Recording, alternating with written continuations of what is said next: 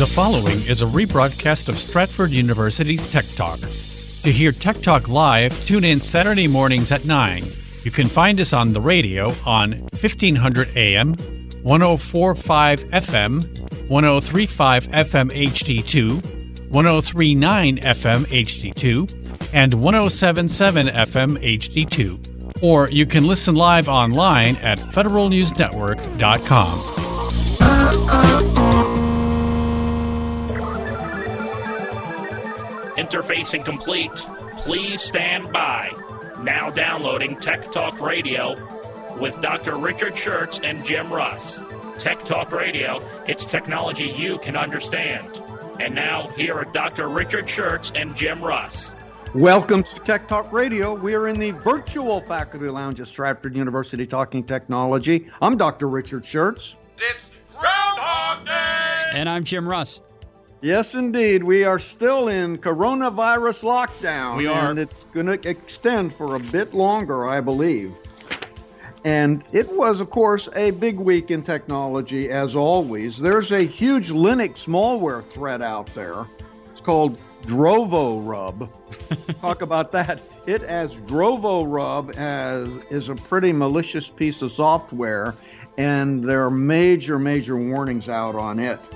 And you've got to beware of counterfeit networking equipment.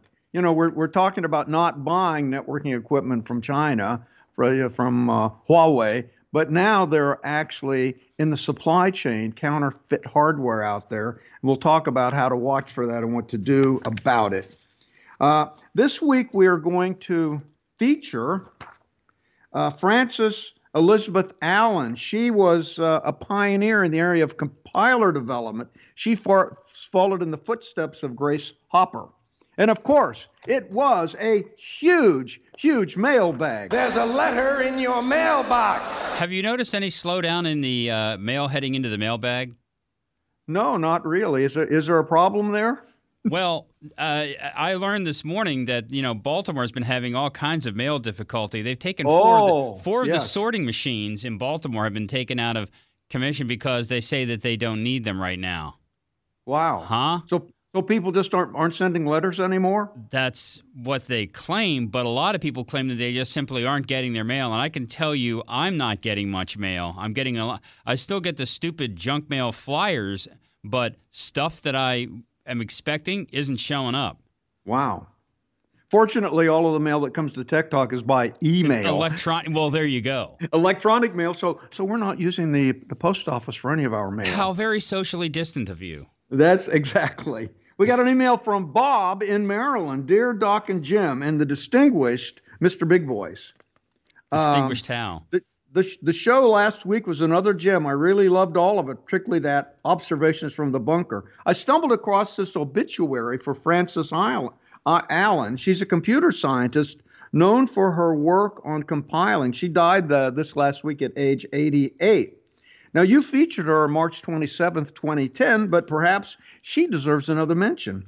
Um, I'm not much of a gamer, but I also noticed this week that there's a big controversy and drama around the Apple and Google Play stores. Epic, apparently Epic Software, which makes the game Fortnite, is going to mark is going to mock Apple's most iconic ad as revenge for the Fortnite app getting kicked off of the uh, of the store. Do you have any insight on what's going on here? I'd like to hear your take on this story, Bob in Maryland.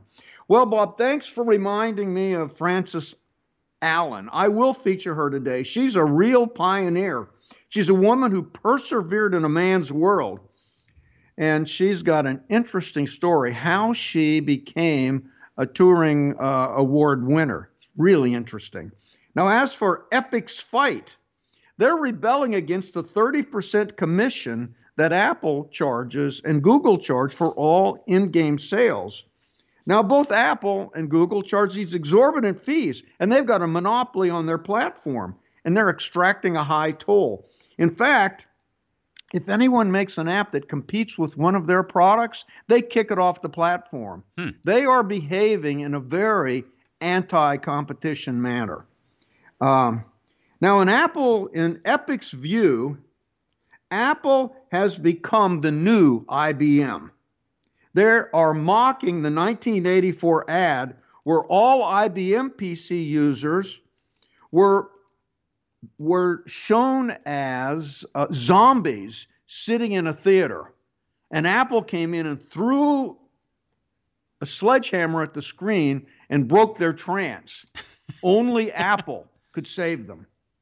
They've made an ad which really it's the same ad only all the Apple users are zombies looking at the screen and the screen is the platform. The sales the app platform. And Epic comes in and throws this colorful tool at the screen and breaks it. They are saying that Apple and Google, because of their size, have become the new oppressive IBM. It's an interesting uh, it's an interesting gamble that Epic is taking. What Epic did actually, rather than pay the 30% fee on the in-app purchases, they created a way to buy the upgrades to the game, you know, the, the uniforms and the and the, the weapons, uh, buy them in a way that you bypass the Apple platform, and that violated the rules of service that Apple had. So Apple kicked them off. Uh, they also did it on the Google platform, so Google kicked them off. And now what Fortnite, uh, rather what Epic is trying to do, is turn the the millions of of users against these companies to try to use that as negotiating leverage. I think this may, in fact, lead to some sort of antitrust action against both Apple and Google. It'll be interesting to see how this thing plays out. Um, I mean, I, I, I got I read the uh, tweet from Tim Sweeney. He's the CEO of Epic, and I mean he's been tweeting he's been tweeting up a storm talking about it. Now this is what he said. He said Epic is fighting for the basic freedom of all consumers and developers. At the most basic level, we're fighting for the freedom of people who bought a smartphone to install any app that they choose, the freedom for creators of apps to distribute them to, to whoever they want, and the freedom for both groups to do business directly. He goes on to say, We have rights and we need to fight to defend our rights against whoever will deny us our rights even if it means fighting a beloved company like Apple. I mean, Epic has really picked a fight, and I think this is going to be interesting thing, interesting to see how it evolves and develops. We got an email from Lynn in Ohio. Dear Tech Talk, sometimes when I create a new account, I'm given the option of logging in with my Facebook account or logging in with my Gmail credentials or logging in or creating a new account with my email address. Now, why do I have these options? What difference does it make? Well, then that is a great question. It makes a huge difference. If you ever signed up for an online account and you use your Facebook credentials instead of creating a new account with your email account, you have just given the company that you are creating the account for full permission to use all of your Facebook data. They can go in, they can pull out all your pictures, everything you got on Facebook. And you've given them that permission, whether you like it or not. And this this happens across the board. It, it also applies to any apps that you enable on your Facebook account. So, for instance, sometimes you want to take a quiz online, but you can't take it until you enable a particular app for Facebook, and then you can take the quiz. Guess what? You've given that company all the rights to your data. And that I believe is a huge problem. Now, what you can do to limit the now, you've probably already given the rights to companies and they've pulled out all your data, so you, you can't get that data back. But you can limit future data which is shared with them. You can log into your Facebook account. First of all, change the default privacy level from public to friends. So if you change from public to friends and you don't share anything with the public, then it doesn't matter if they take your data. They don't have access to it uh, if they're not a friend. That's the first thing. The second thing you want to do is set the privacy level of your phone number, your birth date, and your email address in the About page to me only. Don't let anybody see that. Because, for instance, your birth date uh, might be used uh, useful for identity theft. So don't share that with anybody, just for me. Now, finally, in your Facebook account, you can go in and see which apps have been enabled and which apps you've authorized data sharing, my advice would be to go to every one of those apps and disable data sharing, unless there's one where you really need it. And just go in and you can see all the apps where you've inadvertently shared data with. Just get rid of all that. If you do those three things, you are going to protect your data as much as you can. And in the future, do not sign up with Gmail credentials or Facebook credentials. Only sign up with new account credentials with an email address, create a new password. That was a very good question. We got an email from Alicia in Fairfax. Dear Tech Talk, I've got a Windows laptop. Now, when I close the lid, it goes into sleep mode, but I'd rather just have it shut down rather than stay in sleep mode. Is there any way to have it shut down when I just close it? That'd be really convenient. Alicia in Fairfax. Well, it's easy to do, and that's a pretty good idea. If you're going to not use your laptop for a few days, it's better just to shut it down than to leave it on in sleep mode. So all you have to do is uh, just go into, uh, uh, open up your laptop, go into Windows, log in, and then go into, um, uh, then you right click on the Start button, and you'll see something called Power Options in the drop down menu. Click Additional Power Settings, and then choose the power setting relating to closing the lid. That's one of the power settings. Now you'll have two columns. One column is when the laptop is running on a battery, and, and the other column is when it's plugged into the wall outlet. Now, in both columns, simply change the setting when I close the lid to shutdown rather than sleep mode, and then click Save Settings. Now, every time you close the lid on your laptop, it will just shut down. You don't have to go through the extra steps of shutting down first. And I think that's a pretty good setting for you to use. We got an email from Alex in Baltimore. Dear Tech Talk, I've got two Gateway desktop computers. Neither are operational. Now, one has a bad motherboard, and the other one has a bad power supply. So the question is, can I take the bad, the the good power supply and replace it with, uh, and put it into the laptop with a good motherboard and replace the bad power supply? Now the problem is the good power supply is uh, 400 watts, and the ba- and I'd be replacing a 350 watt power supply, which has gone bad. Can I put in a 400 watt power supply in place for 350 watt power supply? Well, um, you will be able to do that, uh, Alex. Uh, you can always replace a power supply with with a more powerful power supply. So you can put in a 400 watt power supply and replace the 350 watt power supply because your computer is only going to draw as much power as it needs. If it only needs 350 watts, that's all it will draw. What you cannot do is put in a smaller power supply. So if you're eh, you couldn't put say a 200 watt power supply because your computer needs say 300 watts, you put 200 watts it's it's not going to work for you. So you can always have a larger power supply. Now you want to make certain you got the same form factor. That means it's the same size. The screw holes are in the same place. Chances are the form factor will be the same because they manufacturers have pretty much standardized on that. And uh, now what I suggest whenever you're working inside of a computer, you know, static electricity is a problem, and you can, like, if you touch a, a, a circuit board with and it sparks because of static electricity, you, you can actually, you know, ruin uh, burnout transistors and burnout components. So I always recommend you have an anti-static wrist strap. Now, what that what, means what, is what, you just put that what? around. Yes, An anti-static wrist strap. Does that yes. go with your tinfoil helmet?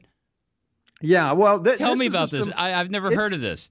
What you do is you you you put it around your wrist, and then you and there's a wire, and you and you clip it to the to the case of the computer and then and then that way you you you never have a static spark go from your finger to the computer. What if you, there's a you, lightning storm?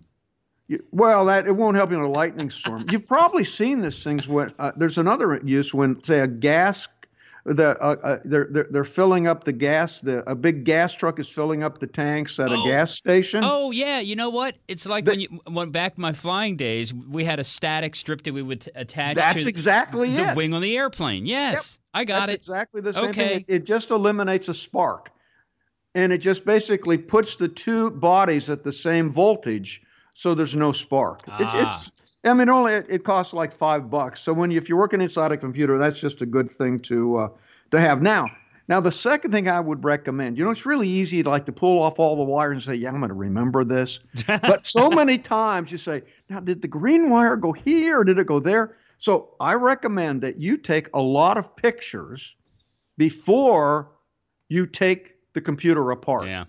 Because and don't rely on your memory. I've listen, I've tried to rely on my memory too many times. I now am a firm believer in taking pictures. Yeah. And if you do this, you won't have a problem. Now the now the final uh, suggestion I would make is when you turn off a computer, uh, the the power supply has big capacitors in it, and it takes them a few minutes to totally discharge. They'll sort of leak off. So I'd recommend you turn off the computer and let it sit for about 10 minutes. Then that way you won't be surprised with a uh, shock from one of those capacitors that's still charged. So best of luck with changing that um, power supply. It's a lot of fun to do. I used to make all my own computers. Now I'm, and I've been spoiled, and I just get laptops. But I used to love to put together computers. You're a busy lots guy. Of, lots and lots of fun. We got an email from Helen in Rockville. Dear Tech Talk, is there any way to block any everyone from tagging me on their posts?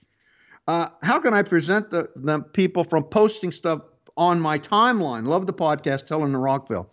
Well, Helen, this this is a problem. Somebody tags you, you know, and you know it might be a picture that you don't want everybody to see, and they tag you, and then it shows right up on your timeline. Might be at that party last weekend, and you you didn't look that good. With a lampshade on your head. Exactly, and so and so you know, and so there it is possible, even though people tag you, to control what shows up on your timeline. Now, there's no way to stop people from tagging you. They can do that. They can do that with uh, without a problem. But if they do tag you, you can keep that tagged photo from showing up on your timeline. Now, what you want to do, you log into your Facebook account and click on the down arrow on the far right side of the blue bar near the top of the Facebook window. Then click Settings. And then you click on timeline. You click on the timeline and tagging link on the left column. And then you find something, something that's called Who Can Post on Your Timeline. And then you edit that link and you change the settings either to friends or to me only.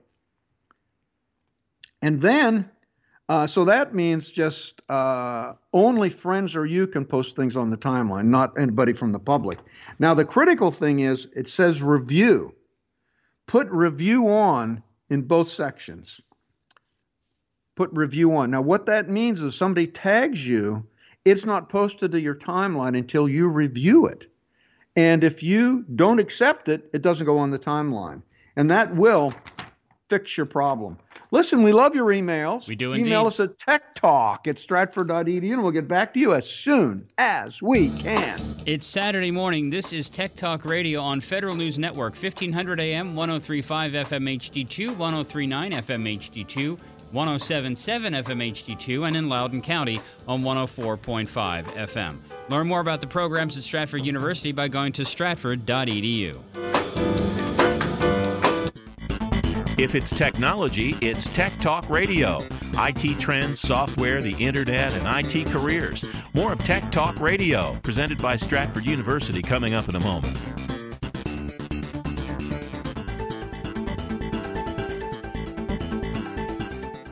In the next three years, there will be 3.5 million unfilled cybersecurity jobs. How can you make that work for you? Stratford University offers everything you need to succeed, from certifications to bachelor's and even master's degrees in cybersecurity to prepare you for a rewarding career in today's most lucrative and sought after field, cybersecurity. Stratford has seasoned IT faculty, well equipped labs, and real life scenarios to help you achieve practical solutions to today's newest challenges. And Stratford makes a cybersecurity career reality with accelerated classes, year round program starts, and both on campus and online options to fit your busy schedule. All disciplines are offered, including digital forensics, networking, and telecommunications, and our full line of degrees, including a master's in cybersecurity. Find the future of you with a future in cybersecurity. Go to stratford.edu slash cybersecurity today. That's stratford.edu slash cybersecurity.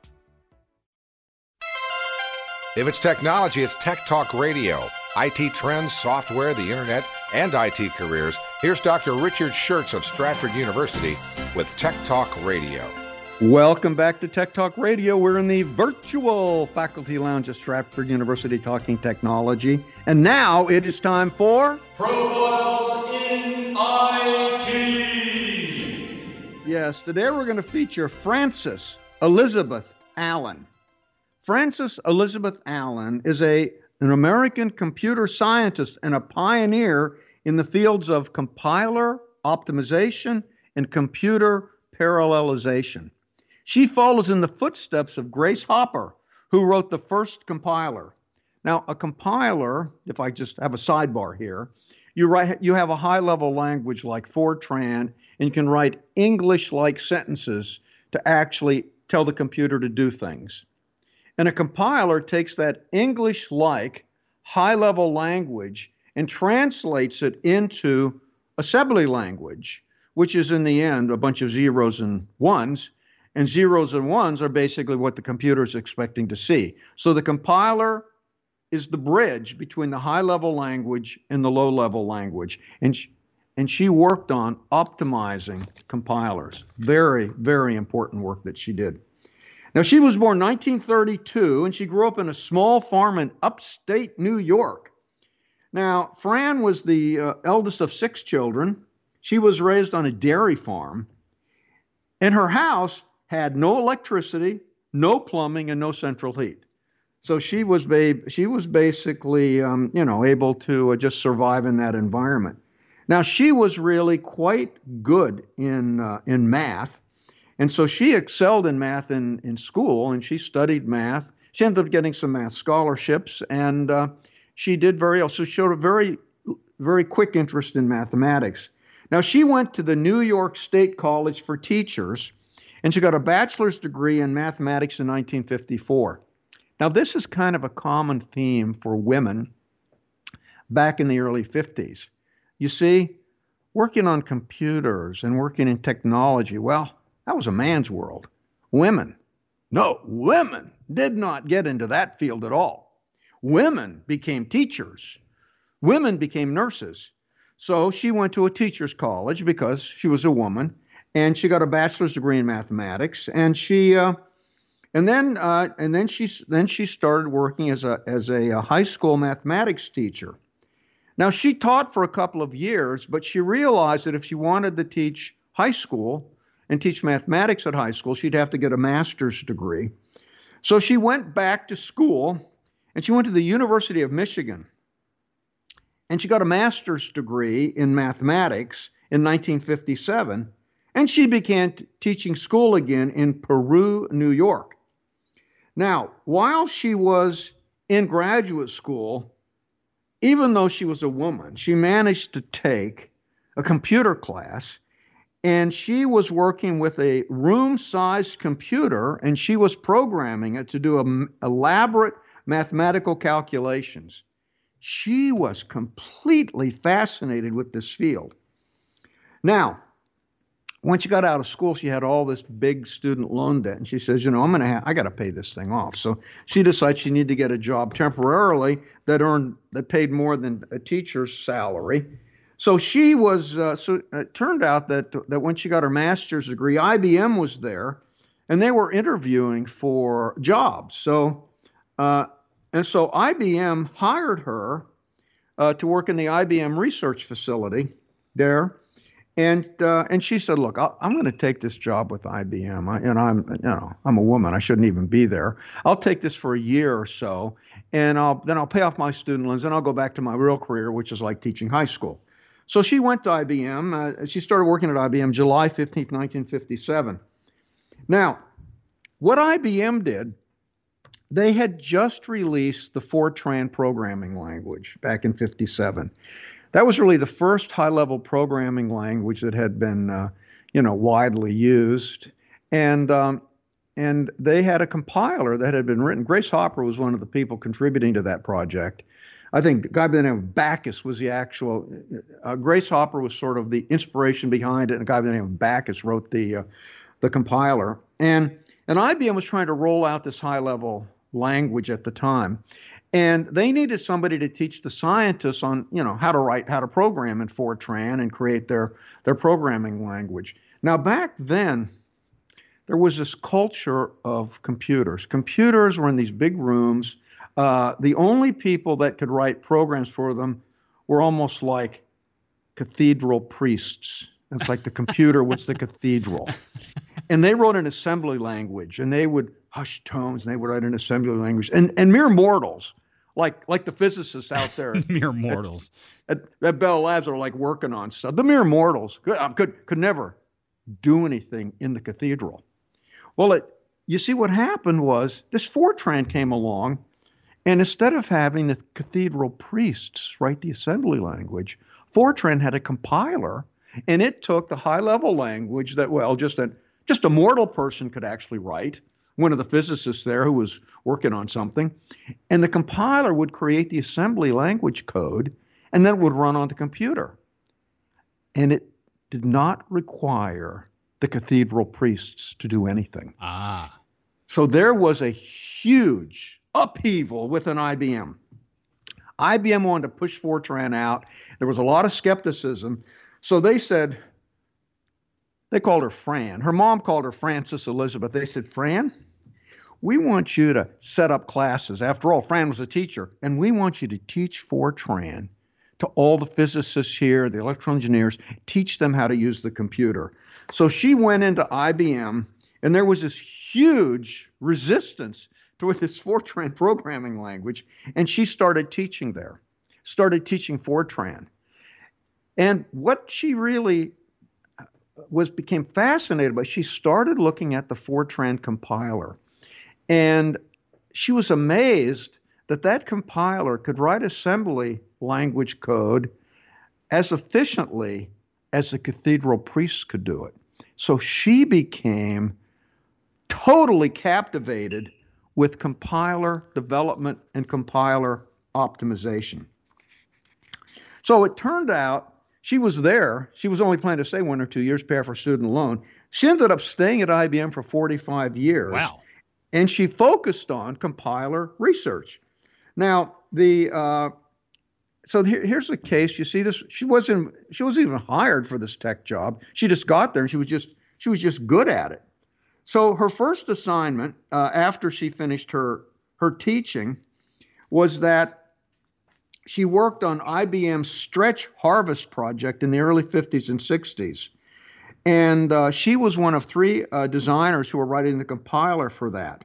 Now, this uh, Stretch Harvest project, this was really, uh, really written for uh, classified applications, where basically the uh, um, you know, the, the government was going to do very uh, classified calculations, say, rega- relating to nuclear bomb design at Los Alamos.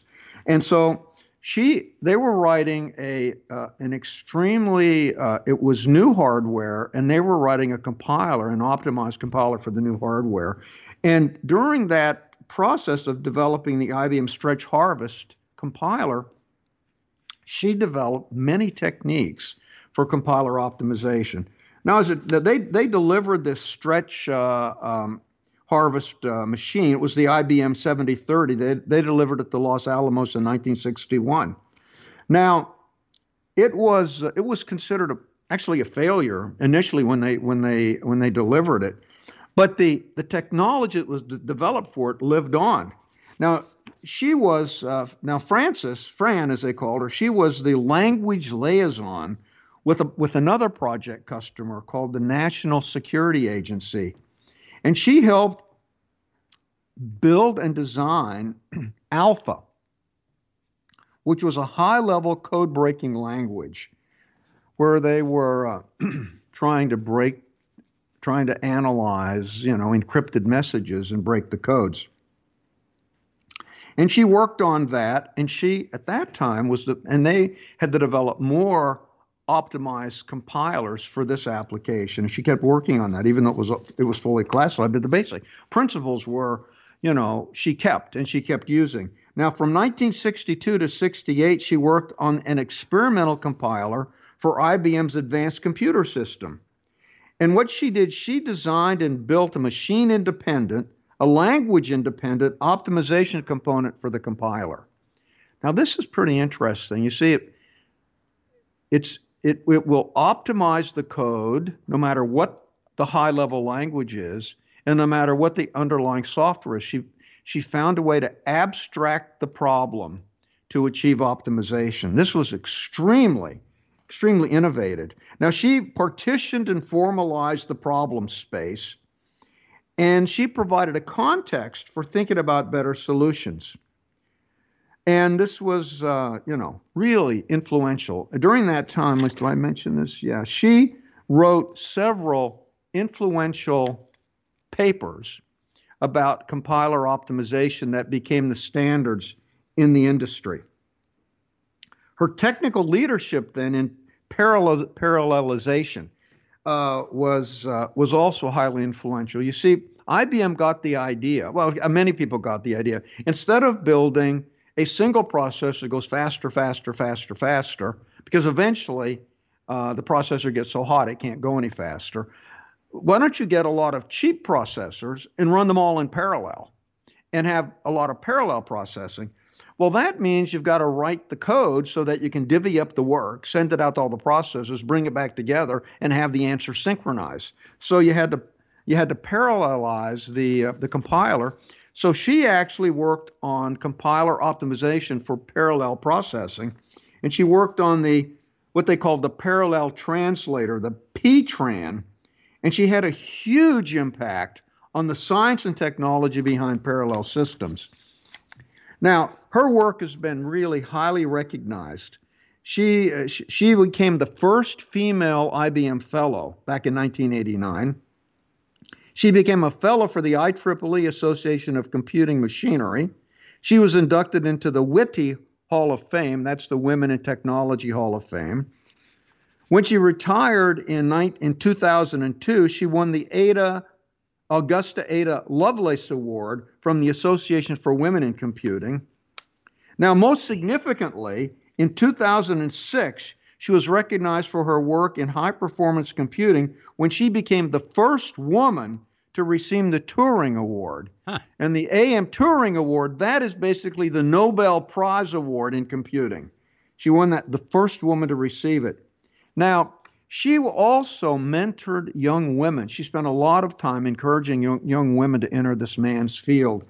And she uh, created a mentorship program with an IBM to bring young women along and bring them into the technology. Now, interestingly enough, her hobby was mountain climbing. She loved the mountain climbing. She says mountain climbing is a lot like uh, compiler optimization. You've got to you look at the mountain and then you got to figure out the optimum path to get up the mountain. And so she thought the problem solving that she went through in mountain climbing had similar parallel thinking that she had in compiler optimization. It was an it was an interesting connection. Now this mountain climbing and she she I mean one I mean she also she hiked across the uh, a portion of the um, you know of Antarctica. She did it without a map. I mean, kind of dangerous. She yeah, she was really. An, she was an adventurer. Did she at least who, have a coat? Yeah, she had a coat, but she was she was very athletic and she loved this mountain climbing. She was a member of the American Alpine Club, but most significantly, she was also a member of the Alpine Club of Canada. Ah. Now she did So exploratory she call- ex- she could call us expeditions to the Canada. Chinese Tibet border. Yes. Uh. you were saying, I'm sorry, I cut you off. Yeah. Now she uh, she did exploratory expeditions to the Arctic and to the Chinese Tibet border. She died August 4th, 2020 on her 88th birthday Mm. from complications with Alzheimer's. So she was a remarkable lady and I really enjoyed reading her and uh, looking at some of her videos and looking at her quest to optimize compilers. So there you go. Everything you'd want to know about Frances Elizabeth Allen. Hope you were paying attention because coming up after the commercial, you're going to have a chance to win free lunch. We're going to play the pop quiz coming up on the uh, on Tech Talk Radio on Federal News Network, 1500 AM, 1035 FM HD2, 1039 FM HD2, and southwest of Washington now you can hear us on 1077 FM HD2, and Loudoun County 104.5 FM. If it's technology, it's Tech Talk Radio. IT trends, software, the internet, and IT careers. More of Tech Talk Radio, presented by Stratford University, coming up in a moment.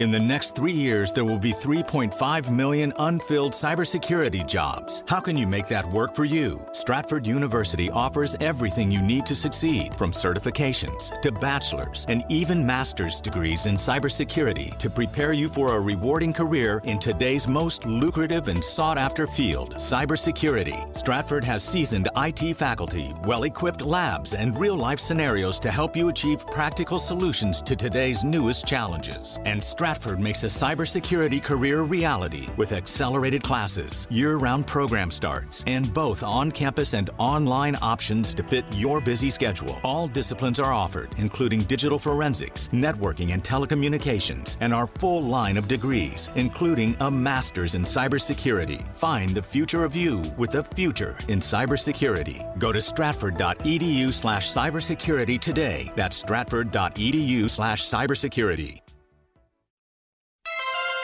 If it's technology, it's Tech Talk Radio. IT trends, software, the internet, and IT careers. Here's Dr. Richard Shurtz of Stratford University with Tech Talk Radio.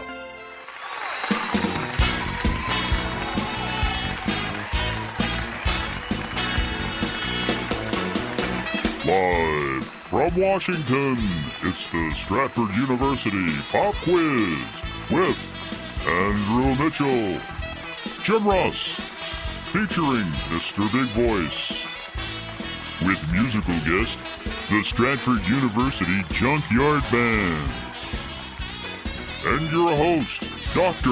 Richard Shurtz. Yes, thank you, thank you, thank you. I just love this virtual audience. They're so enthusiastic. They, they do receive you warmly, but from a Yes. distance. I know, yes, they do. Of course, this is not simply a radio show. This is a classroom of the airwaves. Yep. And we have to assess whether our listeners have been learning anything. And we do that with a pop quiz. If you get the right answer to the pop quiz, you'll get tickets to fine dining at one of our dining rooms when they finally open after the coronavirus um, Experience. experience. Uh, and you'll also uh, get A plus for today's show if you get the right answer. Now, earlier in the show, I talked about Frances Elizabeth Allen. She, of course, is a pioneer in the field of compiler optimization. She spent 45 years at IBM, but there's something noteworthy about her. She had a very interesting hobby. What was her hobby? If you know the answer to today's question, sanitize your hands, put on your mask, move six feet away from your phone, and dial us now. If you're calling from west of the Rockies, it's 877-936-9333. If you're buried under a mountain of oyster shells in Playa del Virginia, it's 877-936-9333. If you're programming your room-sized computer in Canada, call us on the wild card line. 877-936-9333. Anyone else, anywhere else may call us on the international line. We leave it outside so it's purified by sunlight. 8779-3639-333. Now, once again, here's Dr. Richard Shurtz. I believe some of our listeners have put us on speed dial, Doc. Oh, that's good. They're yeah, the coming in phone's fast. already ringing. So let's talk about the Democratic National Convention and the Republican National Convention. They are going completely virtual. It's going to be very interesting. The Yeah. uh, Democratic National Convention is going to kick off on Monday, and it's going to be mostly online, and the Republicans are, are going to kick off a week later. Now, they've been forced to go online because of the coronavirus um, social distancing requirement. And this is going to be the biggest test, test yet for conducting a huge remote event. Now, Uh, they're ye- going to try yes. to create the enthusiasm of the high production streaming events that they normally have in these huge convention centers. Now, the Democrats' convention begins on Monday uh, after about a one month delay. And all the most visible figures are going to be speaking virtually, including former President uh, Barack Obama. The Republicans will have their convention August 24th. Now, these conventions date back to the 1800s. And originally, they were raucous, spontaneous events filled with backroom deals and political horse trading. But now, there's no drama. No. They're scripted, Yep. they're choreographed, and we all we know who the nominees are before they even begin. Nothing is up in the air. They're bas- basically theatrics.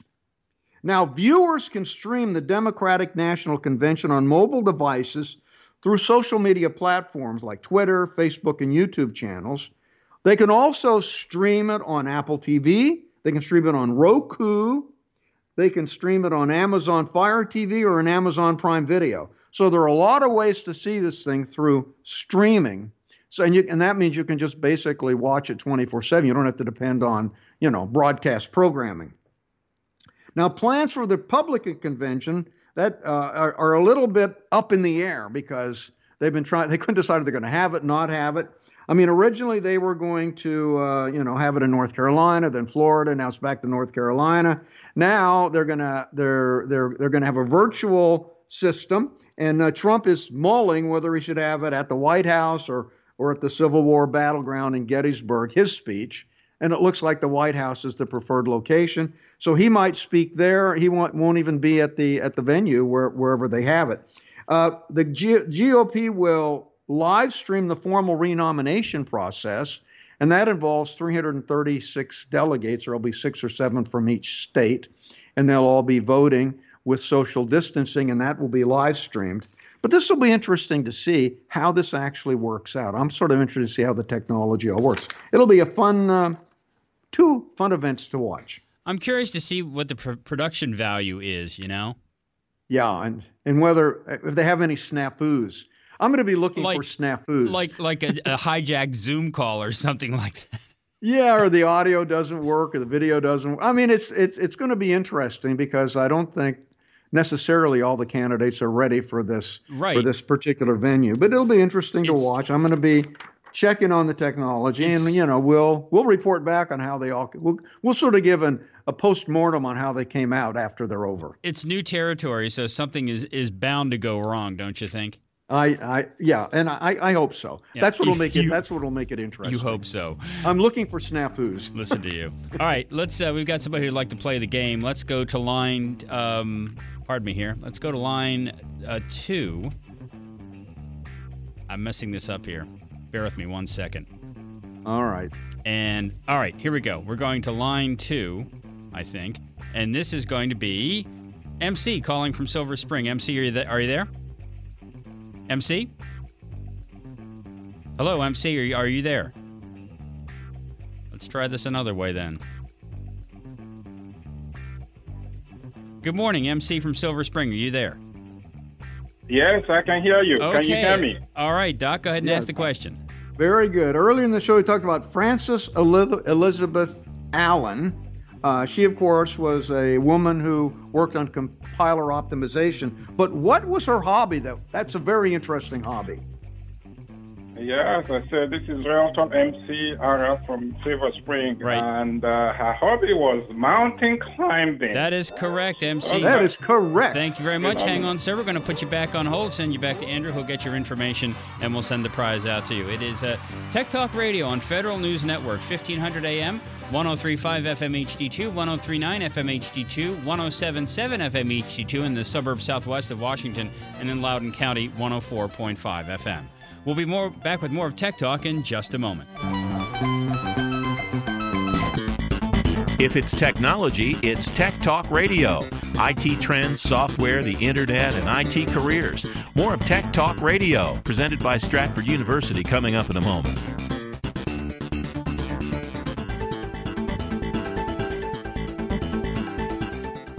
In the next three years, there will be 3.5 million unfilled cybersecurity jobs. How can you make that work for you? Stratford University offers everything you need to succeed, from certifications to bachelor's and even master's degrees in cybersecurity to prepare you for a rewarding career in today's most lucrative and sought after field, cybersecurity. Stratford has seasoned IT faculty, well equipped labs, and real life scenarios to help you achieve practical solutions to today's newest challenges. And Stratford makes a cybersecurity career reality with accelerated classes, year round program starts, and both on campus and online options to fit your busy schedule. All disciplines are offered, including digital forensics, networking, and telecommunications, and our full line of degrees, including a master's in cybersecurity. Find the future of you with a future in cybersecurity. Go to stratford.edu slash cybersecurity today. That's stratford.edu slash cybersecurity.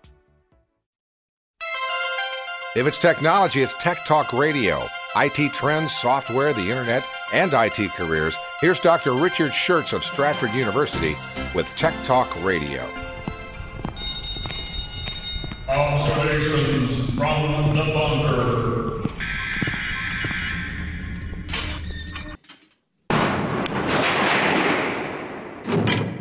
You think you'd fix the door by now? I mean, you would think so. I'm going to have to get some grease down here in the bunker, but you know, Yeah. at least it opens. So I'm happy with that. it opens. Yes, that's you, you have to get out sometime. So earlier in the show, I was talking about how, uh, you know, Facebook database sharing is basically take your privacy away, and that started me thinking about sort of the dangers of this massive amount of personal information being out on the internet. Artificial intelligence armed with machine learning is like a totalitarian nightmare. Mm-hmm. And we should actually take note.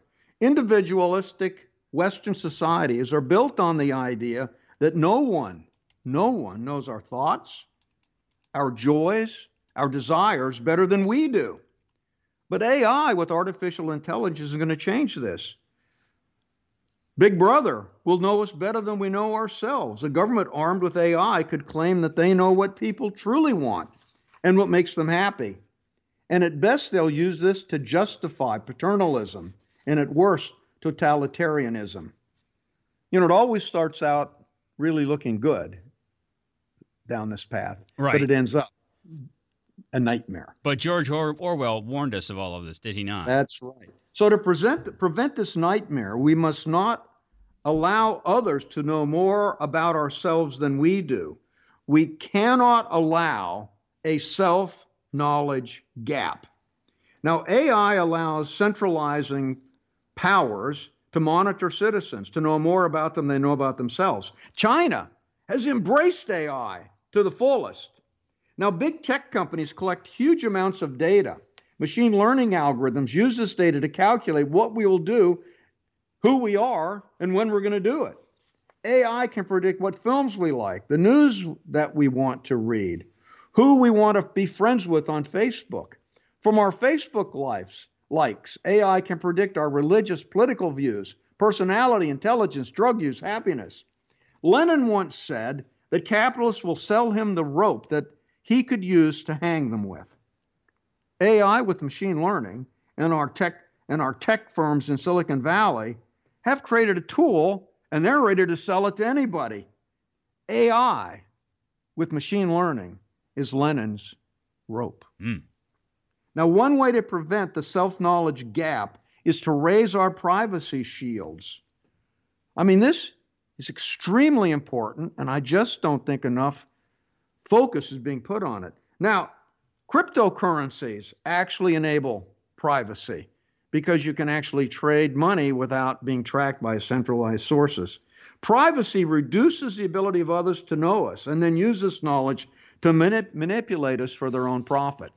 So I believe, A, that individuals must start focusing more on their own personal privacy, and B, I think that our large tech firms need to be firmly grounded in ethical use of data.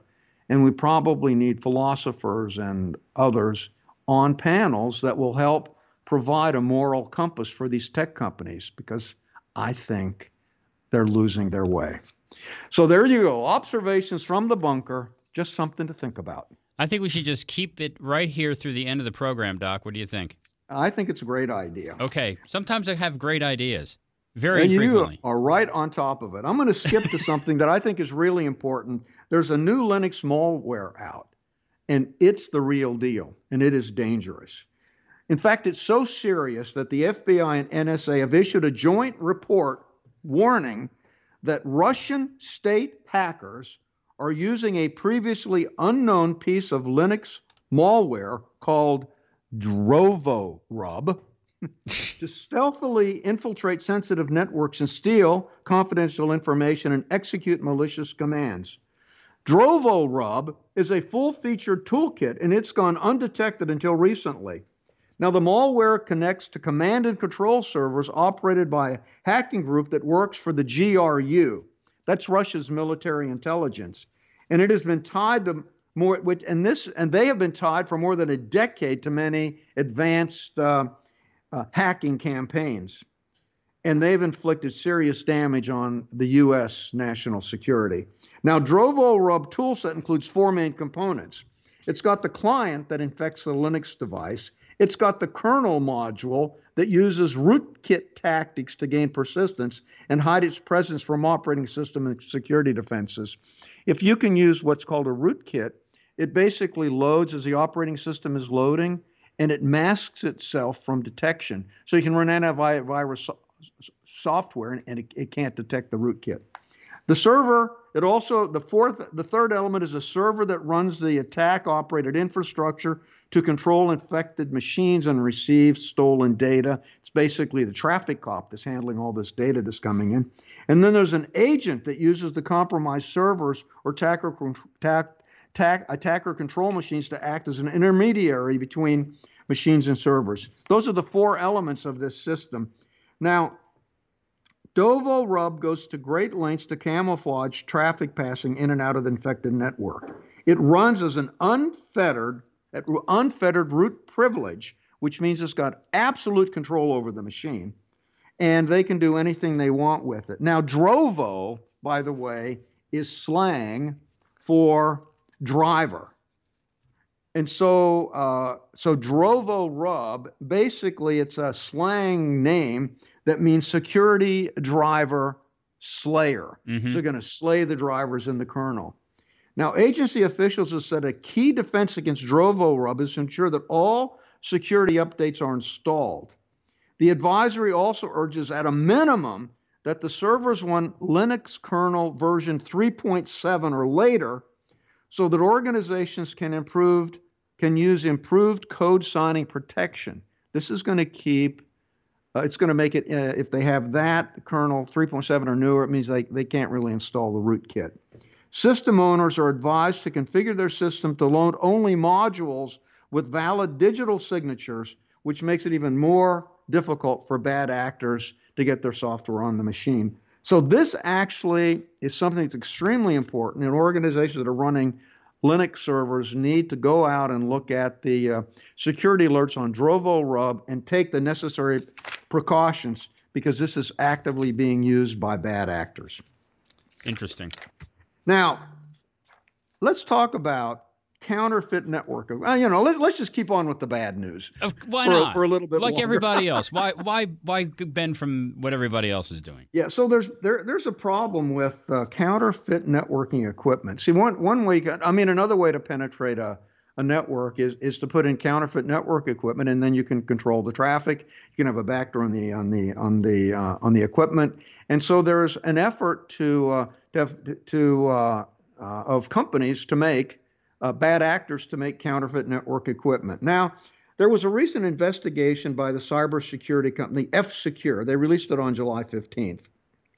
And they were detailing, they analyzed counterfeit equipment. Uh, they were analyzing the Cisco Catalyst 2690X series switches. These are basically um, Ethernet switches that are put uh, at the heart of a network. We used to run it straight. We've we've got a lot of 20, you know, 2900 series switches. It's it's a standard switch mm-hmm. that, that you run.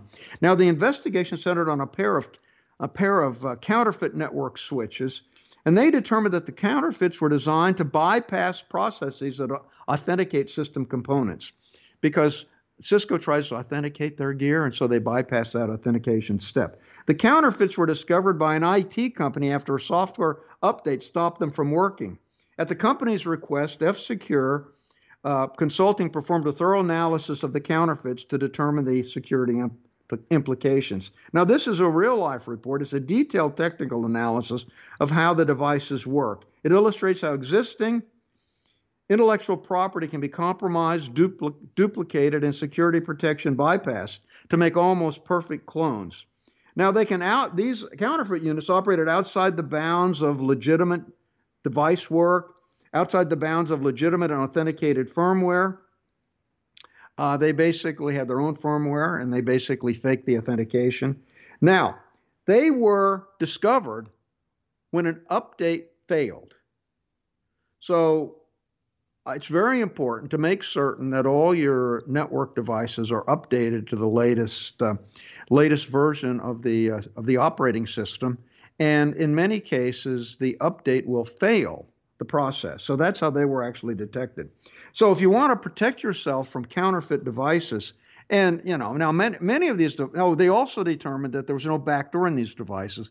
These were just companies that were trying to trade on Cisco Cisco's name and make a quick buck. So they were just basically selling Cisco equipment and at at a big markup, but still cheaper than Cisco sold it. So if you want to protect yourself from counterfeit devices, source all your devices from authorized resellers. Don't go for the cheapest one that you get off of eBay. Ensure that all devices run the latest available software provided by the vendors. Many counterfeit units fail to run uh, when you put up the, put in the latest software. Note any small physical differences between units of the same product. Look look at them very carefully and look for any suspicious console output messages like authentication steps failing. Okay, this would be kind of a clue when they're bypassing normal authentication. You might get in there, there'll be a log of, of actions, you might, and you see a suspicious log entry, means you've got something going on. Now, Cisco does provide a serial number health check to help with detection. So you can download that health check problem to see whether uh, Cisco could detect that it's a uh, that it's a fake device. I think this is really something worth worth focusing on because it's becoming a bigger and bigger problem. Now let me talk in just the last, last couple minutes on something that uh, is kind of interesting. It's tip of the week: how to access a Flash website, a website that runs Flash if you've got an iPad or an iPhone. Now, I don't know if you remembered it, but Steve Jobs hated Flash because he said it was poorly written, yeah. it was a resource hog, it had all, all, all kinds of security issues. So from the very beginning, none of the Apple devices would run any any any website, any Flash, any Flash program that was required by a website. Uh, now, Flash has since been supplanted with other technologies like HTML5 or Java, JavaScript. It's no longer a big component, but some legacy sites still have it. And if you're working on a legacy site and you need it, you want to get it on your iPhone, how do you do it? Well, there is a way to to handle it. There's a way to get around that problem with Flash, and uh, basically, um, basically, all you have to do is download a server. Uh, I mean, a um, a browser, and there's a browser called Puffin, Puffin, P-U-F-F-I-N, there's a browser up. It's $4.99. You can download it on the iPhone or the iPad. And what it does, it takes the website and it renders the Flash on a remote server. So the Flash program itself is not running on the iPhone. And then what it does, it streams the results from the remote server to the iPhone or the iPad. So you feel like you're you're actually interacting with the Flash website, but actually the remote server is interacting with it, and you're just getting the stream. It's kind of a clever workaround. So if you're working on a legacy site and you've just got to just got to talk to a um, a, a, a, a, legacy flash website, uh, Puffin is a very good option. There's also another browser called the Photon X Flash Player. You can download that application and that will work. That will work perfectly. Oh my goodness, the time went so fast. We love your emails. Email us at techtalk at stratford.edu and we'll get back to you as soon as we can. And go to the Stratford University website, www.stratford.edu, and tell them you heard about their programs on Tech Talk Radio.